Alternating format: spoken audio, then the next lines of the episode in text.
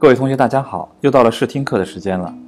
上一堂课我们讲到了如何准确的选择买入的时机，里面提到过第三种策略，就是在合适的时间买入合适的股票，并且长期持有。那大家不免就产生另外一个问题：什么时候才是合适的时间和合适的价格呢？这个问题相对复杂，小白股民暂时还比较难以把握。希望通过我们接下来的学习，一步步的向这个终极目标靠近。了解股票的价格区间，我们就需要了解股价变化的规律。今天我们就来讲讲导致股票价格波动的原因到底是什么。导致股价波动的原因有很多，其中最主要的原因就是供求关系的变化。举个简单的例子，比如某只股票十块钱一股的价格，有一百个人卖，但是有一百五十个人买，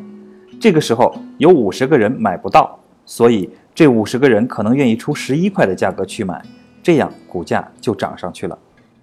那股价下跌的原因是什么呢？同样是这只股票，现在十一块一股，有两百个人卖，只有五十个人买，还有一百五十个人卖不掉。这时候有人担心价格会掉下去，所以他们就降价销售手里的股票，价格就又回到十块了。这就和买卖其他商品是一样的，就是这种卖方和买方之间的供求关系决定了股价的涨跌。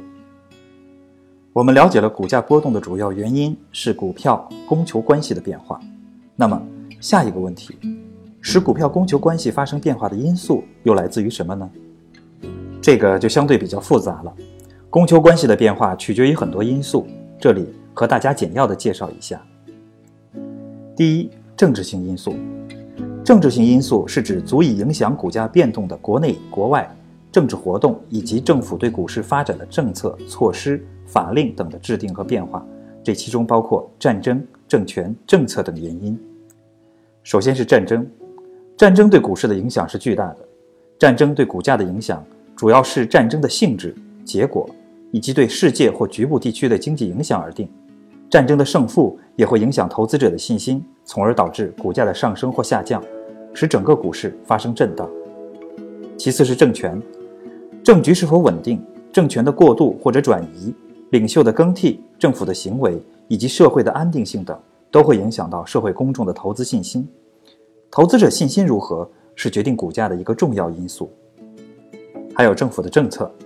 政府的社会经济发展规划、经济政策，特别是财政政策、货币政策、产业发展政策、贸易政策以及股市发展政策的制定和变化，都会影响股价的变动。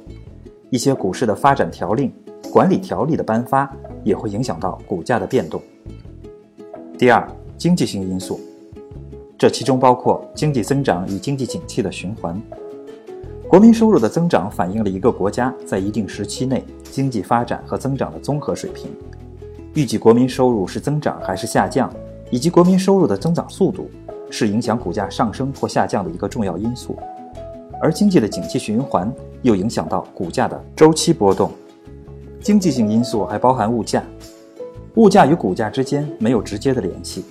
一般来说，物价的上涨会使股价具有上升的趋势，这是因为在通货膨胀期间，由于银行存款利率往往低于通货膨胀率，对于手持现金的投资者而言，存款无异于货币贬值，这样必然将储蓄转而投向其他能保值增值的对象，所以购买股票的投资者会相应的增加。尽管如此，物价的上升与股价的上升之间关系并不十分明显。在通货膨胀期间，有的上市公司的利润会增长，但一些受通货膨胀影响严重的上市公司，由于成本上升幅度过大而影响利润，使其利润下降或者生长亏损，其股价就会下降。另外，在通货膨胀期间，政府会采取提高利率、开办保持补贴率等方法，鼓励储蓄，从而会影响股价的上升。这样使得物价的上涨在短期内对股价的影响不明显，但是不管怎样，物价的上涨会使得股价呈现上升的趋势。第三，财政金融性因素，这其中包括利率、汇率、信用、税收。利率的高低与股价具有密切的关系。一般来说，利率上升，股价下降；利率下降，股价上升。利率与股价之间具有反比关系。如果汇率上升，即本国货币升值，这不利于出口，而有利于进口。由于增加了出口的难度，所以对于出口导向型的企业是不利的，这些公司的股价也会下降。如果汇率下降，即本国的货币贬值，这不利于进口，而有利于出口。另外，也有利于吸引国外的投资，有利于本国经济发展，从而导致股价上涨。但是如果汇率大起大落、大幅波动，则不利于经济的发展，对股市的健康发展也会有不利的影响。还有信用方面的因素，当信用扩张时，银根松动，货币供给量增加，市场上游资充足，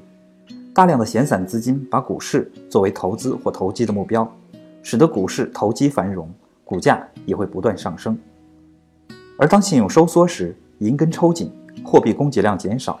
许多公司为筹集资金卖出股票换成现金，这会使股市资金不断退出，从而导致股价不断下降。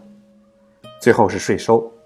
政府对公司征税，对股票交易征税，会影响股票投资者买卖股票的意愿，从而影响股票的价格。当政府对上市公司加税时，上市公司的所缴税金增加，利润减少；政府对股票交易征税时，使投资者投资股票所得减少，从而影响投资者对股票的投资意愿，这样股价就会下跌；反之，股价就会上升。第四，公司性因素。公司经营状况的好坏与股价成正比，主要分析公司股票除权除息、公司增资减资等对股价产生的影响。这里要说明的是，公司性因素只影响到单个公司的股价变动。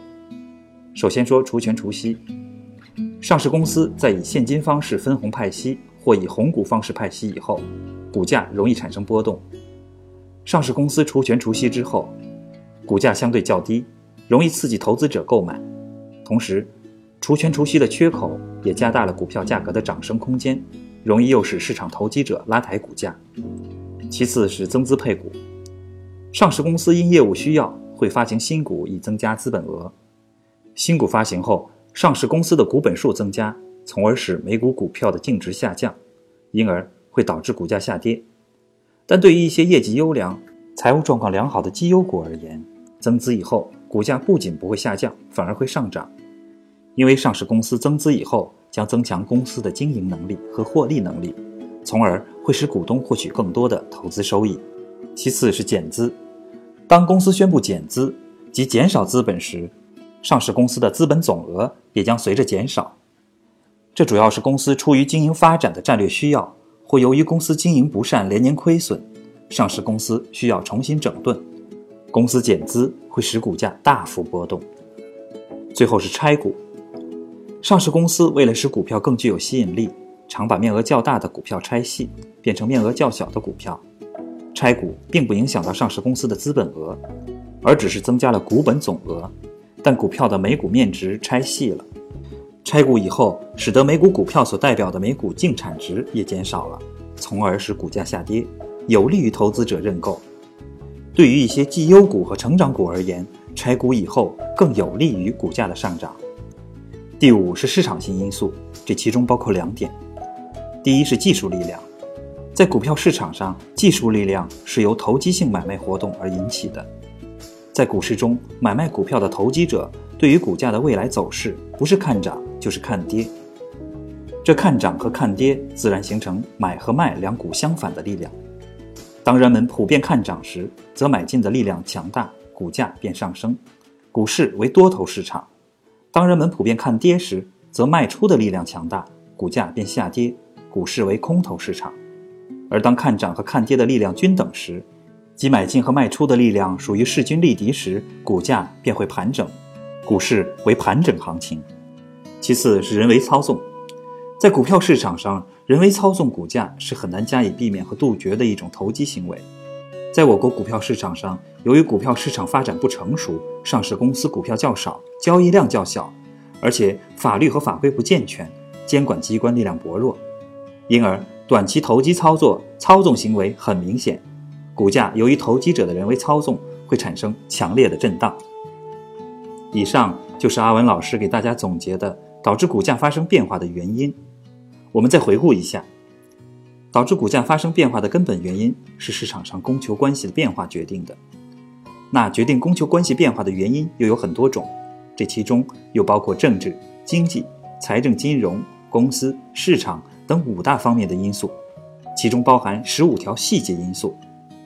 当然，导致股价变化的还不止于此，这只是最主要的几类因素。在今后的课里，我们会继续教给大家一些比较特殊的因素导致的股价变化。那么，今天我们的课就上到这里了，同学们，下堂课再见。